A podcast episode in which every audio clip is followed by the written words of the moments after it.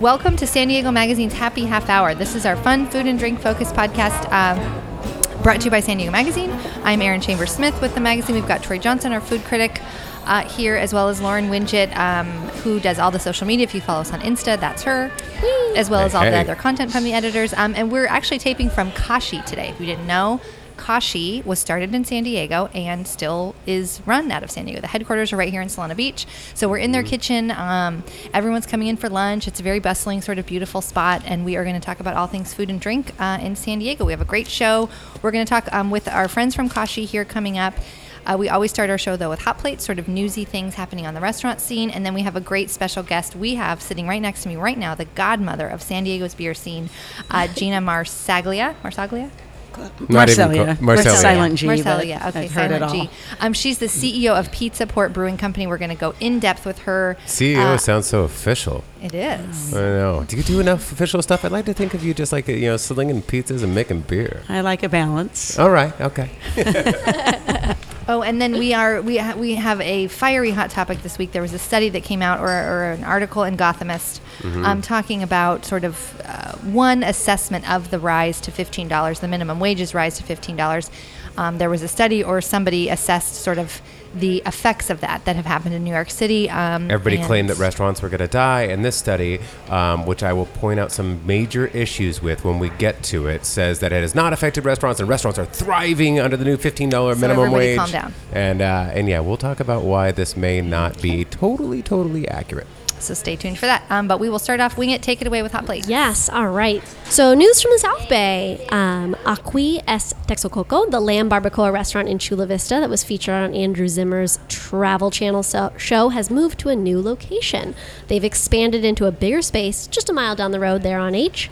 Uh, the owners also opened a new concept in the former former location called De Cabeza. The restaurant specializes in a beef stew that's from Mexico states of Sinaloa. Sinaloa and Sonora. Marie, can we just talk about American restaurants all day? that uses all parts of a cow's head. What? okay. I'm lost. No other restaurant in San Diego is serving this soup with a cow's head from Sonora or Sinaloa. They also have tacos, quesadillas, and skillets. Okay, th- I got through it. A few things there, you did get through it, and I was, I, I really, my heart was going out to you for sure. I mean, the, uh, here's there are a few things about this news. Um, one is that um, Lauren Winget uh, pronounced it acqui, um, which Yeah, a key, Acqui. a key, Like Q U I. a key. No, but it's Es- es Espanol. Aquí. Aquí. It's okay. It's okay. Acqui. It's okay. I even spelled it out how I Tex Coco. I love you so much. I love you, South Park. You're the best. Um, but B, Aquí es Tex- Texcoco is I went on my 40th birthday, um, uh, or excuse me, a friend of mine's 40th birthday. Um, we took a car around to some of our favorite restaurants in, in San Diego um, years ago, and we just you know rented a car. We had wine in the back, and Aquí es Tex Coco was on one of them. You know, like it just is, it was in this tiny little mall, which is now now has moved obviously, but they have lamb barbacoa done in like the traditional um, Mexican rancher style. It is some of the best lamb barbecue I've ever had. It's just juicy. They have this amazing. massive pot where they actually have the head in there too. Which I mean, you should use the entire animal. That may sound gross, but I mean, we shouldn't just eat the sexy cuts at all. We should be using the entire thing. Right. You know, so they use the head in there, and it's traditionally done. It's just one of the best Mexican restaurants around. Excellent. Well, we're excited for their expansion and all the things that they're doing down there. and we have some North County news that we got from the Friends of Palomar Mountain Park. There won't be an Apple Festival this year. It's been pon- postponed until 2020. Uh, basically, influencers ruined it and Instagram Yeah. which sorry uh, the festival started in 2012 to celebrate the 100 year apple orchards that are in the state park and over the last couple of years the event grew so much in popularity and postularity posting popular that the Oh, community wow. felt that the park can't Oh, you just made up for it. yeah i did Oh yeah.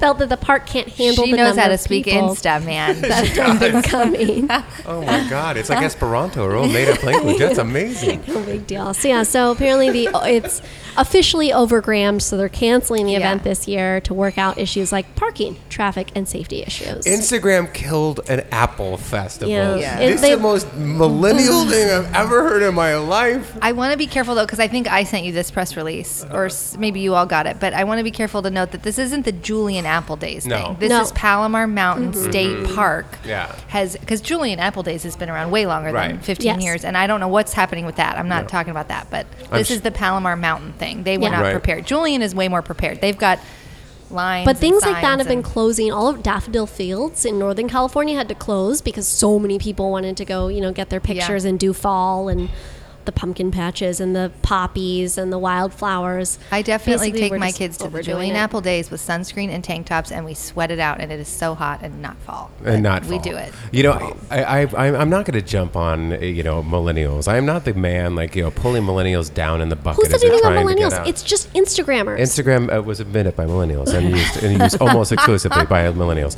But the uh, but Instagram is amazing. I mean, it has it has Yeah. you know propelled restaurants and small businesses to success. You Hi, know, magazines. It's like saved our magazines. butts. It yeah, it's also giving me a job. I know, Yeah. right? I mean, it, Lauren Winchett is in charge of our Instagram. She has an amazing job. I mean, our stories have made it out, you know, in ways that we never thought were imaginable, and, and, you know, connecting. But Yeah. it has. We had to think about. There's a lot of things that's ruining too. You know, I mean, any- with any good thing, you're going to bulldoze a few things. That Apple Festival is one of them. Yeah. You know, the poor apple farmers are like, "Yeah, too many people came and took photos, and we got to stop. what the hell?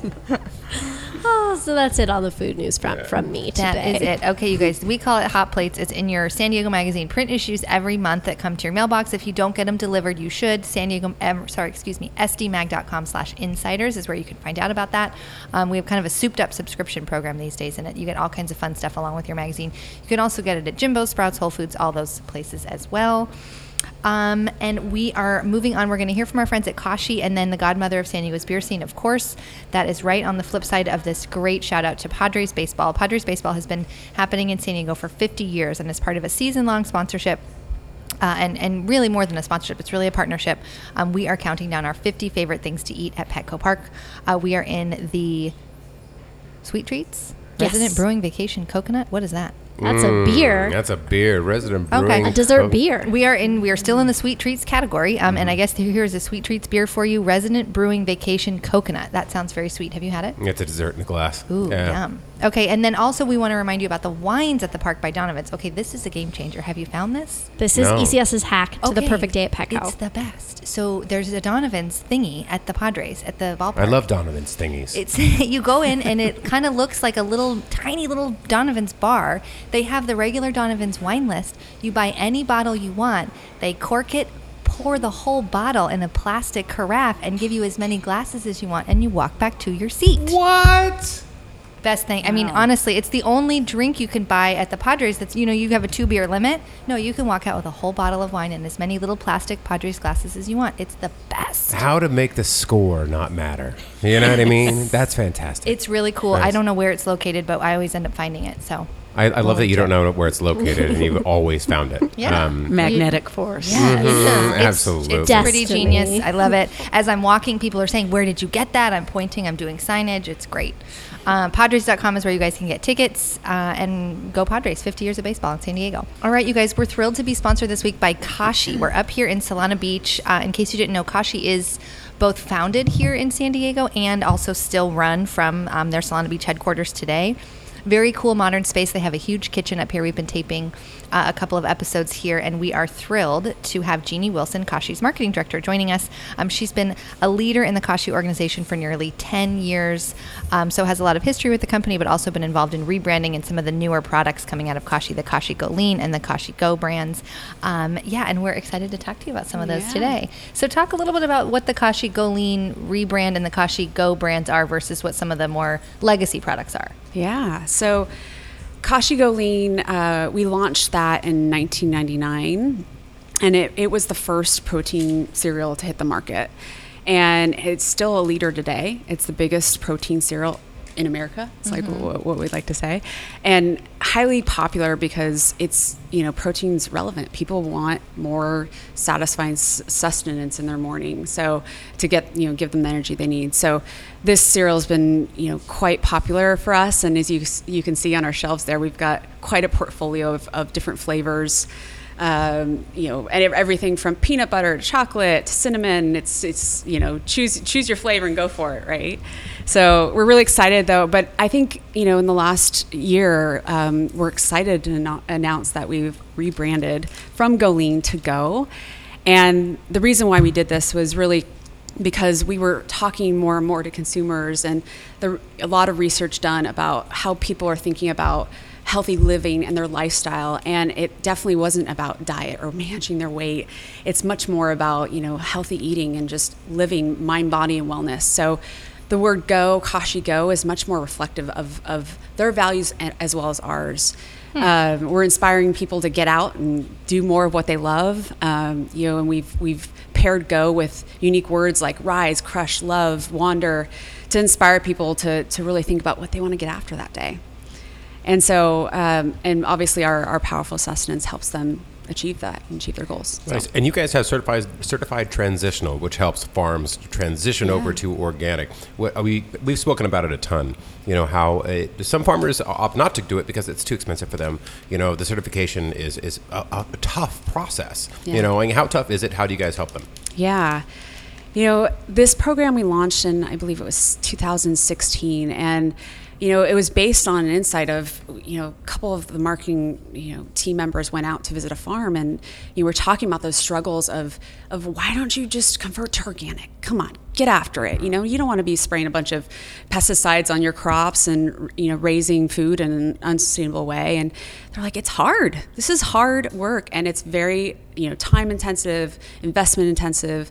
And so sort of click, click, click, a lot of things happen in our minds of we can help. We can mm-hmm. help bridge that gap in those three years. 'Cause It takes three years for them to uh, get certified organic, but they ha- during those three years they have to be practicing organic. So mm-hmm. they're making the investment without without the reward. Mm-hmm. So uh, Interesting. so yeah. you're doing it without being able to put it on your products or sell it to your to your buyers for They- three years. Exactly, exactly. So we want to be a brand that creates a market for this transitional period and to show, show that farmers are doing this, support them. And we're supporting them, obviously, by giving them uh, a premium that helps, you know, farmers get, get through it.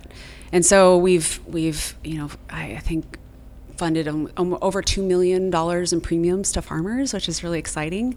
Nice. Um, and it, but it's only the tip of the spear, like the tip of the iceberg. There's just so much more to do. There's less less than one percent of farmland is organic. Is, isn't that incredible? We Wow. think you think oh 20 percent, 15 percent, like at like least. half of Whole Foods is Yeah. organic. I mean, know. it it's seems like, we live in this grocery like feels like that, yeah. artificial like a hub of you know everything's organic now, right? No, mm-hmm. Right. No, it's not. And so we we saw a clear role for Kashi to play as a leader in the natural organic space to change things, and that's mm-hmm. we love changing things.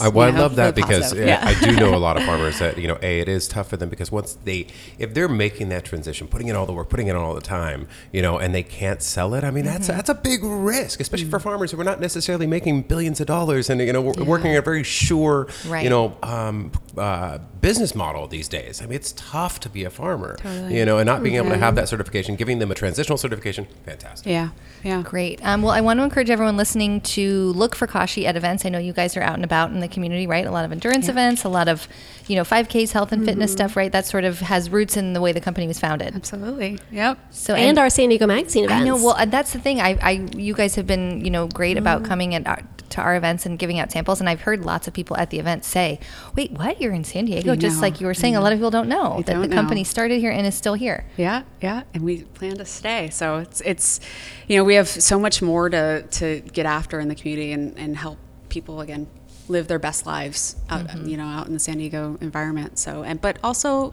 let that ripple out too into other communities and across the U.S. Uh, we we look at Kashi as you know we're, we're we're a small you know entrepreneurial company but we have scale which is which is great and we we want to make you know natural organic living more accessible to more and more people you know, not just- awesome. so well, I- happy yeah. birthday. I Yeah, know, I 35 know, years. I Um, do you get to eat? Um, do you get unlimited cereal access to if you work here? Oh Can my- you eat oh, absolutely as much as you want absolutely. whenever you want? Everything, you know, basically in the kitchen is, you know, is free for all. You know, you just enjoy and indulge whenever you'd like. I'm casually hand, handing you my resume. Yes, under the table. Anytime. Just casually. We would love for you to come tester. critique some of our products. Yeah, Fantastic. This sounds Do like a a, blind a taste. great See if you can tell the, the Yeah. difference. I- Okay. Thank you so much, Jeannie Wilson. Um, you guys go to san diego magazine.com because we will link um, to Kashi uh, as well as to this episode's post. And then you can go to IGTV as well to see um, all the things we filmed for this episode. Thanks so much. Thank you. All right, you guys, we have the godmother of San Diego's beer scene with us. We have Gina Marsaglia. Did I get it right that Yes. Gina Marsaglia, um, the CEO of Pizza Port Brewing. Uh, she and her brother Vince founded the first Pizza Port location right here in Solana Beach in 1987, um, not too far from where we are at Kashi today. Uh, after they opened Pizza Port, Vince started brewing beer in one of the restaurant storage units just for fun. But all their friends said the beer he was making was really good and then they should sell it. In 1992, uh, they started serving their own craft beer at the pub, and then the rest is history. Today, there are five five Pizza Port locations throughout San Diego, and their beers have won over 90 awards at the Great American Beer Festival. Wow. What a story! Whoa. I want to start with a scientific question. What makes your beer so damn good? I, it is some of the best beer. I mean, it, it is. It always has been. You know. I mean, w- w- why? We always say it's easy to make beer, but it's hard to make good beer. But Mm-hmm. a lot of it is the process, the scientific temperature, and it's also an art form. So I don't know. I think a lot of people make a lot of great beer, though. So When your I- brother started doing it in, in your basement, you know, actually that sounds wrong.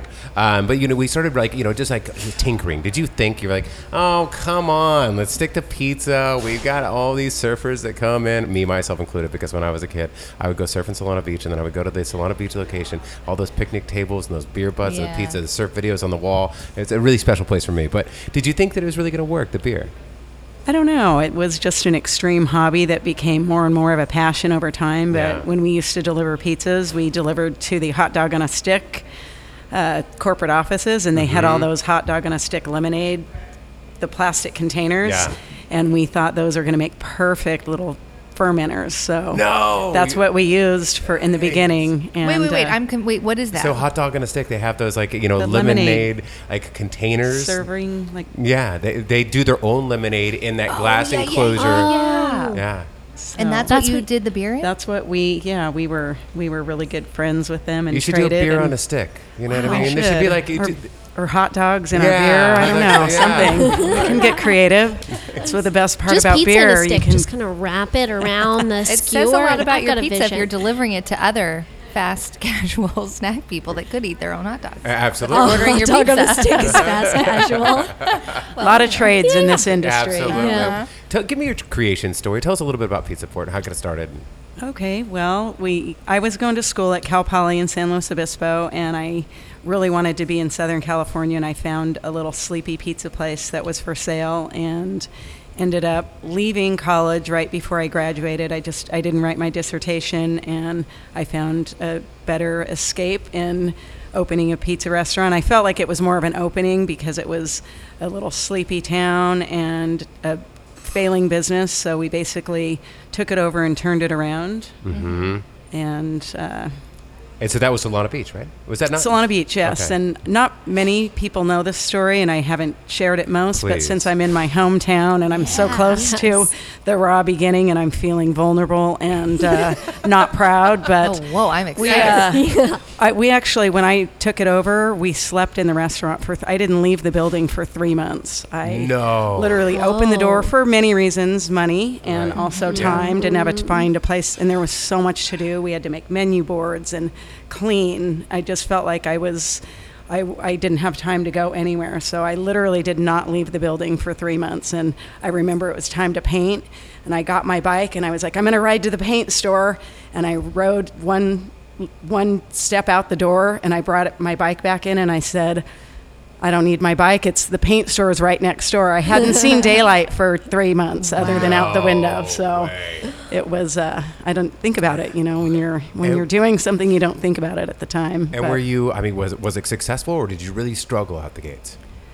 Well, we had zero overhead pretty much besides uh, the electricity and And uh, so, yeah, we struggled. And Yeah. I remember even buying the first can opener that could open enough. Ca- it was $50, and I had to do the math for the return on the investment, how many cans we had to open to afford this $50 can opener. Whoa. So, yeah, we slept on a mattress. And when I think about it, not many people know, but there were probably those drivers that had the key drop deliveries that would dolly past me in the morning and while I'd be sleeping on the mattress. And, Like uh, delivering your tomato cans or your flour or yeah, something. there weren't very many vendors that did that at the time, but yeah, when I think back, I'm like, he must have thought we were crazy because we'd stay up till like two in the morning servicing the belly up customers, and then they'd get there at six in the morning, and we'd still be sleeping. I'm like, we don't open till ten, so what are you doing here this early?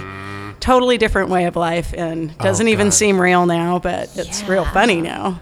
That's amazing. And that- that's what you have that. to do when you're starting a business. You have no money. You're in college. You're just like, let's open this. Oh God, I'm broke. You know, I'm gonna sleep underneath that table. Was it underneath the table? Where was the air mattress? It was just in the back area where the brewery now exists because Okay. it wasn't a brewery then, and. Uh, Did it smell like like double zero flour? Did it smell? No, Like, no. There seemed like a lot of room at the time because we had so few customers then that there was a lot of spare room there, and uh, you know, 1,200 square feet. We were only using about seating capacity of maybe 500 of it, and Wow. the rest we were shaping surfboards and making beer and sleeping in the back. you were shaping surfboards It's back there. Sort of just repairing dings and. That's and, uh, amazing. Nice. Did you get any fiberglass in the pizza? no, no, we weren't making the health department very happy at the time, though. But there's got to be a statute of limitations It here. There's got to be absolutely. No, no. What was the turning point for you guys? I mean, was I mean, you mentioned the Belly Up because if you know Pizza Point and Port in Solana Beach, it's you know within walking distance of the Belly Up, and you mm-hmm. know it, it- there wasn't that many restaurants around there at, the, at that time. You know, I mean, was that that late night crowd that- that really helped you, or what was it? Gosh, I think before we added the brewery, it was just gradual organic growth, and which has kind of been our philosophy for the last since we opened 30 some years ago. But I do think that when we added the brewery, it was a complete game changer. It went from overnight to all of a sudden we were so busy I didn't even know what to do every day. Wow. And how would you describe your pizza? Like, what is it? What kind is it? What can people expect? I used to call it California style until California fair. Pizza Kitchen opened because Oh. it's so drastically different. But I still think it's, uh, I still want to call it that. Why? Because you're putting uh, veggies on it and weird stuff. Not that weird, but it's, you know, it's not deep dish. It's No. not New York style. It's not, but you can, Right. you can kind of make a pizza anything you want it to be, though. Right. You, Yeah. So it's, It's like Southern California stuff. yeah, It's just there a food go. frisbee. P- Fill it with whatever you want. You know? Do you remember the time when the beer eclipsed the pizza in terms of sales and business, and you realized, wow, we're really going to be a brewery We're- now, yeah. and the pizza is just sort of Eclipsed it in passion or numbers? Numbers. Numbers has it or no? Uh, numbers, Yeah. no, no. We're still like definitely on a food 65. The f- furthest we ever get to being close to meeting even 50 50 Yeah. Mhm. is 65 food and 35 beer, if you don't count the distributed. well, that's what I mean. It's more Yeah. just like when the beer, just sales in general, that piece Yeah. of the business. Yeah, we keep a separate P and L on all of that. So Yeah. The uh, the distributed brand is definitely exceeded since we opened Bressi six years ago.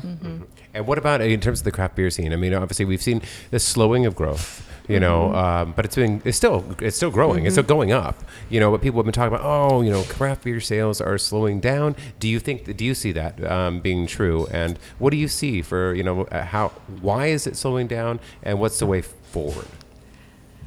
I mean, a lot of reasons supply and demand. There's so many more breweries making really good beer. There's limited shelf space, Yeah. and and uh, the consumer also. Yeah.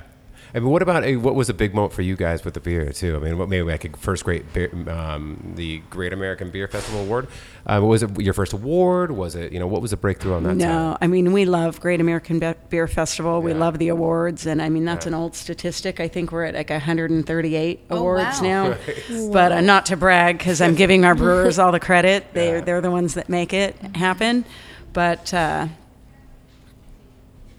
What was like that turning moment for you in the beer? It's not the awards. I mean, it's fun Yeah. to win awards, but that's not really what sells the beer because I think the beer enthusiast is different than your your market Than and the also grocery store buyer, Yeah. right? Yeah. Right. Yeah. I don't think. I mean, unless some people put it on their their the logo on there that it's a gold medal winning beer, but I uh, I don't know. I think that for us, it's just been a lot through events and distribution and contacts and just being around for so long that that uh, and we're super fun too. and do you drink beer? I love beer. okay, nice. What's your favorite? Swamis. Everyone okay. knows. Oh, the It's- Swamis Oh, is so Everyone knows good. that, and we re, we reinvented that recipe just because I thought that that was one of our that's the first IPA we ever brewed, and we needed to update the recipe based on consumer likes and and uh, instead of it being a little bit more malty and dark, now IPAs are grapefruity and citrusy and lighter in color, and so we we recreated the recipe, but we definitely uh, How long has that been out? since the new re- '92. the new recipe. Oh, since we started brewing it at Bressi, so around six years. Okay, I love that new recipe. To be quite honest with you, I think it was a great move. Thanks. Yeah. I love it too. a little bit juicier, a little bit lighter, and it has Yeah. changed. You know, I mean, uh, but craft root beer when it first came out, it was like drinking a pine tree, you know, or drinking like a you know a, f- a flower field full of pot. You know, I mean, it was just it, it was Yeah. just so you know like hoppy and everything else. You know, and we didn't really appreciate the nuances and some of the lighter flavors that you could get. I think. we. Yeah. Is it the best selling beer? What's your best selling beer sort of overall? Overall, Swamis, and then in different markets in Arizona, Chronic is more popular, and so those two are neck and neck on sales. Okay. We always compare, and it's different from package to draft, but those are the two top. But one we just released is California Honey, which has oh. surprised me beyond. I thought it would be doing okay, but it hit the market pretty hard. Huh. nice. It's kind of fun. And to so, see how a many lighter states beer. can people get your beer in now? Right now, for the Pizza Port brand, three states Okay. California, Nevada, and Arizona. Okay. And then Port Lost Abbey is all different. We have 14 different markets for that, but mm-hmm. Wow. different and totally different style. So cool. I love Port Lost Abbey. I gotta say, I mean, I love Pizza Port. I love, yeah, I, lo- I mean, I love the Port, brewing, but the Port Lost Abbey, mm, that's It's fun. Yeah, we get to do all the wacky, crazy, creative, non-traditional things for Lost Abbey. So. Absolutely. Do you still have regulars in Solana Beach that have been coming since you opened? Do you have like that core set of super fans? Oh yes, thanks Ross and Dan if you're out there. Those probably are the two people that I see the most, but it is fun. There's always someone I see, Yeah. and that's the whenever I go to a belly up show, it's the fun part is walking in and hoping that I see someone that's been coming there Right. for over three decades. Well, and now Carlsbad, Solana Beach, and Snooze. I mean, it's so different than it was 30 years ago. I mean, there's just so much and so many young families and all that stuff. Yeah. How, how have you seen Solana Beach change? Solana Beach. Well, when they revamped Highway 101, that was kind of uh, confusing. It almost seemed like they did it exactly opposite because it's so hard to back out of those spots now. But Right. it does create more parking. But I think the racetrack has evolved a lot in different events and just the traffic that goes there and the clientele and the fact that you can hop on a double decker bus and ride Yeah. over to the track and you can take beer on the bus. So Oh, that's we cool. that's definitely have had fun with that partnership with the track. Awesome. Awesome.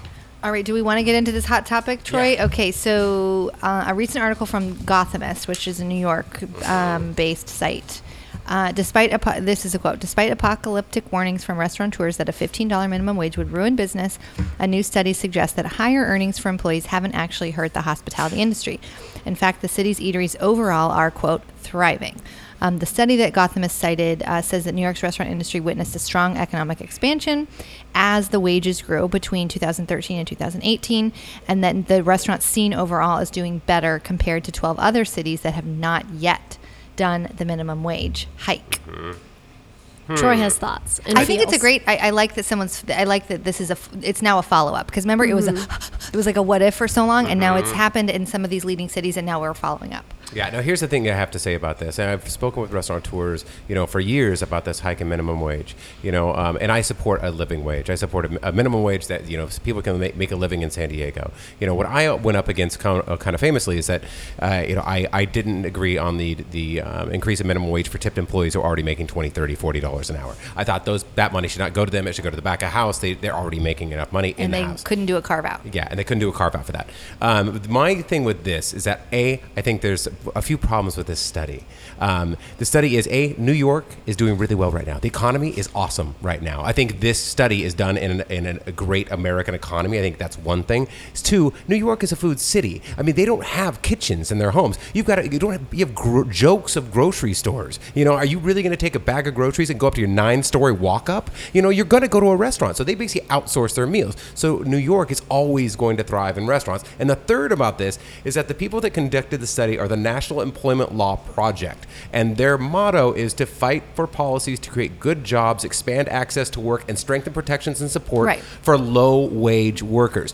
Not that is an amazing, amazing goal. But do you think? That if they did a study that didn't show that increasing minimum wage d- was thriving for restaurants, these guys Right. would. These guys obviously have a mission to accomplish. Totally. You got to look into who's doing the studies, and these people. yeah, always look at who's funding the study. Yeah. this is funding What their motive yeah, be. this is this is basically a, a, somebody who's fought for the raise of minimum wage forever, Yeah, and now like they're the like, NYU and now it's doing Right. great. it.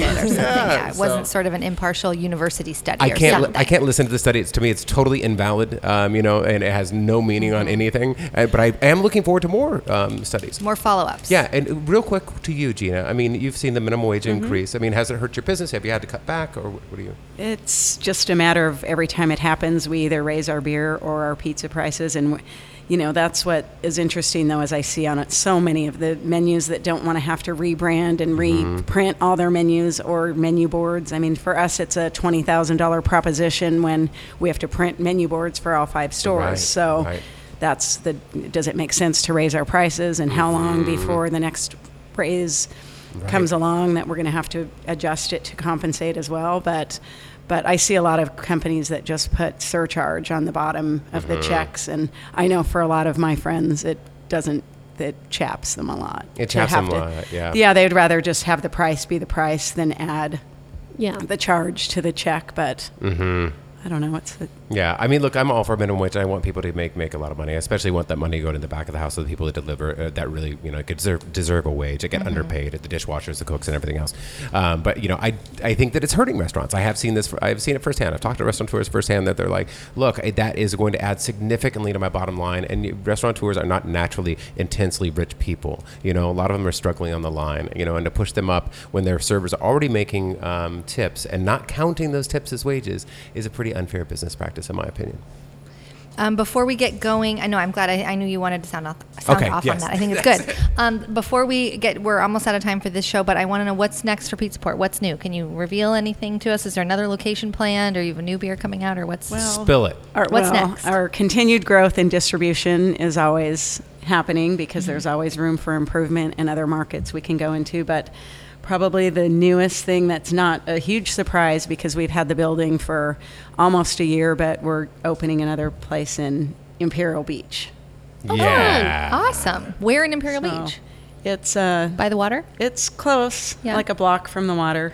Awesome. Nice. So Awesome, eventually, okay. we haven't determined if we're going to exactly model it like a pizza port. Mm-hmm. Maybe a new uh, concept. But it's such an amazing city. I can't even wait. We've been looking down there for years and years, so we finally. So much opportunity. are, Yeah. uh, What's so- your opening ETA? Oh gosh, we don't have one. Fall No. 2020. We're in the survey, honest. like Yeah. survey. Just You're concepting. Yeah. yes. All right. Okay, you guys, we're just about out of time. Uh, I want to say thanks again to Kashi for uh, for hosting us today. It's a very very cool spot, cool kitchen up here. Uh, and thanks again to Gina for joining us and giving us Thank a little you bit about so your much. story. You so guys are awesome. Hang around with us and tell us where you eat whenever that's not a pizza port. Whenever you're not, when you're done with pizza, where do you go? Um, we call it two people fifty bucks. Uh, it's our small bite segment where wherever we have been personally eating and drinking lately. So, where do you go when you're off Personally, the clock? for under fifty dollars, is it a liquid dinner or? a- Sure. doesn't count No. whatever you like. we just like to know your spot. I'm joking. Uh, well, sushi coochie is probably it's Just stop. What? sushi coochie. Got it, and yeah. I'm not pronouncing it wrong. I don't think I Oh, could be wow. wrong, but Okay. that is one of our favorite spots. But uh, Where is it?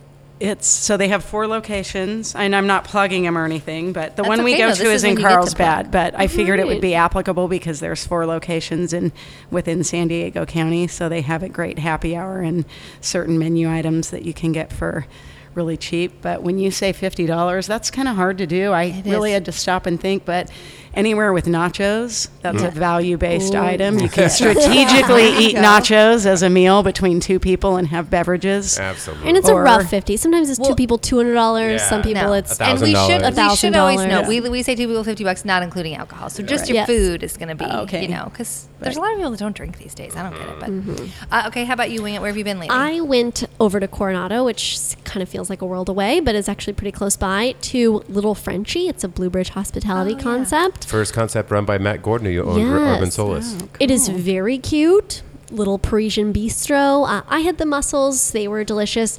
I took, uh, I went with one of our account executives, Jim Ely, and I actually ended up taking half of his sandwich because that was really good. It was a G, B, and J, and it's literally like a brie and like berry compote Ooh, yum. um, grilled cheese with this big thick bread, and that was amazing. Super cute place, easy for lunch, adorable. Also get a grilled cheese sandwich.